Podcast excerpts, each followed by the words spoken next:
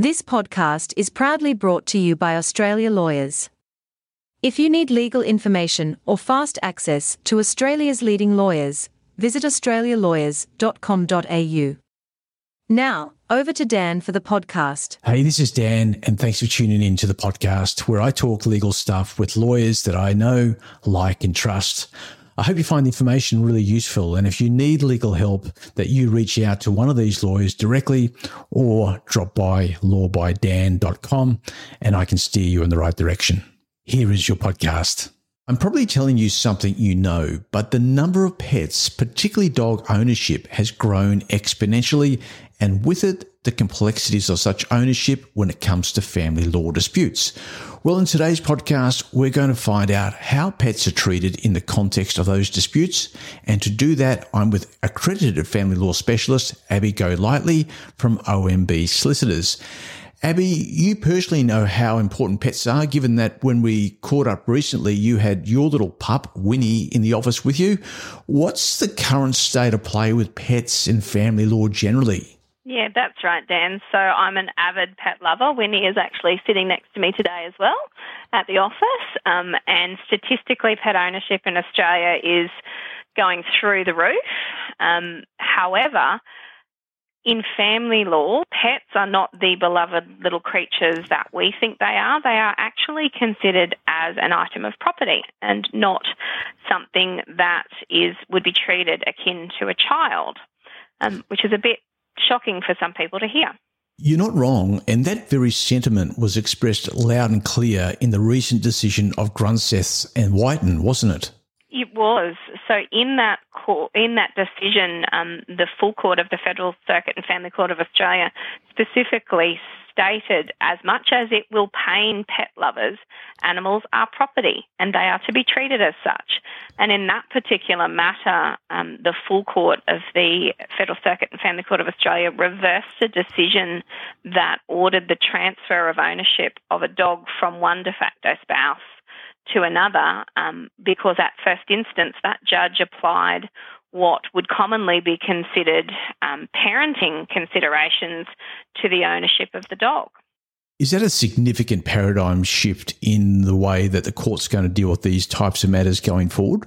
It's restating or cementing what most of us in family law know to be the case, but it's certainly um, made it clear that all of the considerations that people come to us with when they're talking about d- division or ownership or possession of a dog um, are not what the court considers. The court considers um, that they are property and if they are of significant value. So if you had, say, for example, breeding dogs um, of particular breeds that are um, particularly expensive, then they will have a value in the ordinary course of events. So they would go on a balance sheet at say ten, fifteen thousand dollars if they're a particularly um, popular breed and a particularly um, you know good breeding dog.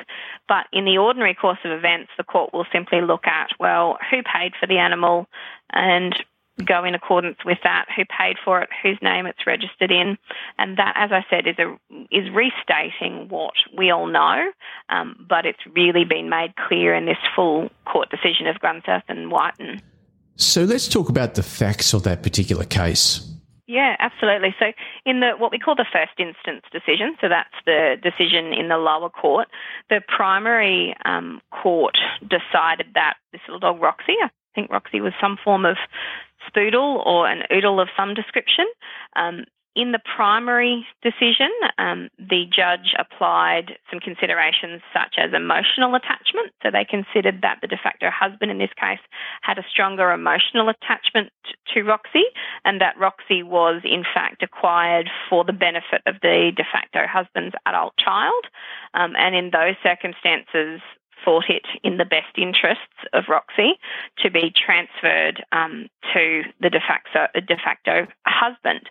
Um, they said it in the words, the justice and equity of the matter resulted it, in it being appropriate to transfer ownership to the de facto husband. The dispute with respect to Roxy the dog was a side dispute as to the ultimate division of all of their other assets, but it was this particular aspect that I found most interesting in this decision. Um, the court on appeal stated specifically, as I said, that animals are property. They're to be treated as such. Um, questions of attachment are not rele- relevant, um, and the court doesn't undertake what would ordinarily be considered parenting considerations. In the full court, they considered who paid for Roxy the dog, so that was the de facto wife. They considered that and found that the de facto wife paid for her desexing, registration, food, vaccinations, medications, and grooming. And in those particular circumstances, considered it appropriate for ownership of Roxy to remain with the de facto wife who was at law, her legal owner, because she was registered in the de facto wife's name. Wow. And I, I know the uh, primary judgment, it devoted what around 25 paragraphs to the determination of um, who actually did own Roxy. Uh, fair exactly. bit of uh, consideration in that regard.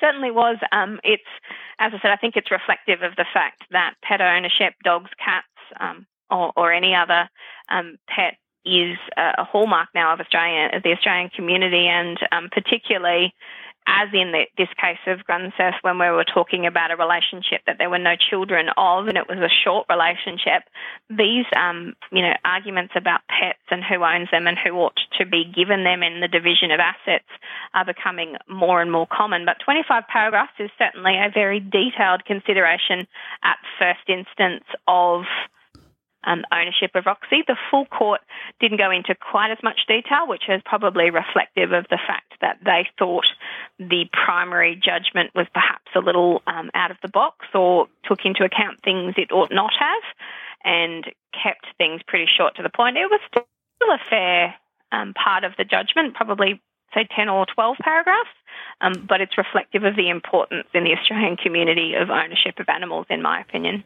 And of course, the full court did forecast to pet owners that should they wish to bring these types of disputes before the court, uh, they better put their money where their mouth is when it comes to pets. Correct. And in that regard, what the full court was telling us is that if we have a dispute about who wants to retain, say there's one pet of a relationship and you both want it, then perhaps one of you ought to put your hand up and say, you know what, I want this pet, so in the case of Grunseth Roxy, I want Roxy that bad that I'm prepared to include Roxy on the balance sheet at a significant value. What that might be is relevant to the size of the asset pool in each case. Say five, ten thousand dollars. I'm prepared to take ten thousand dollars off my assets in order to keep Roxy, and that was the clear message by um, the full court that perhaps people need to, as we said, put their money where their mouth is if they would really like to keep their pet.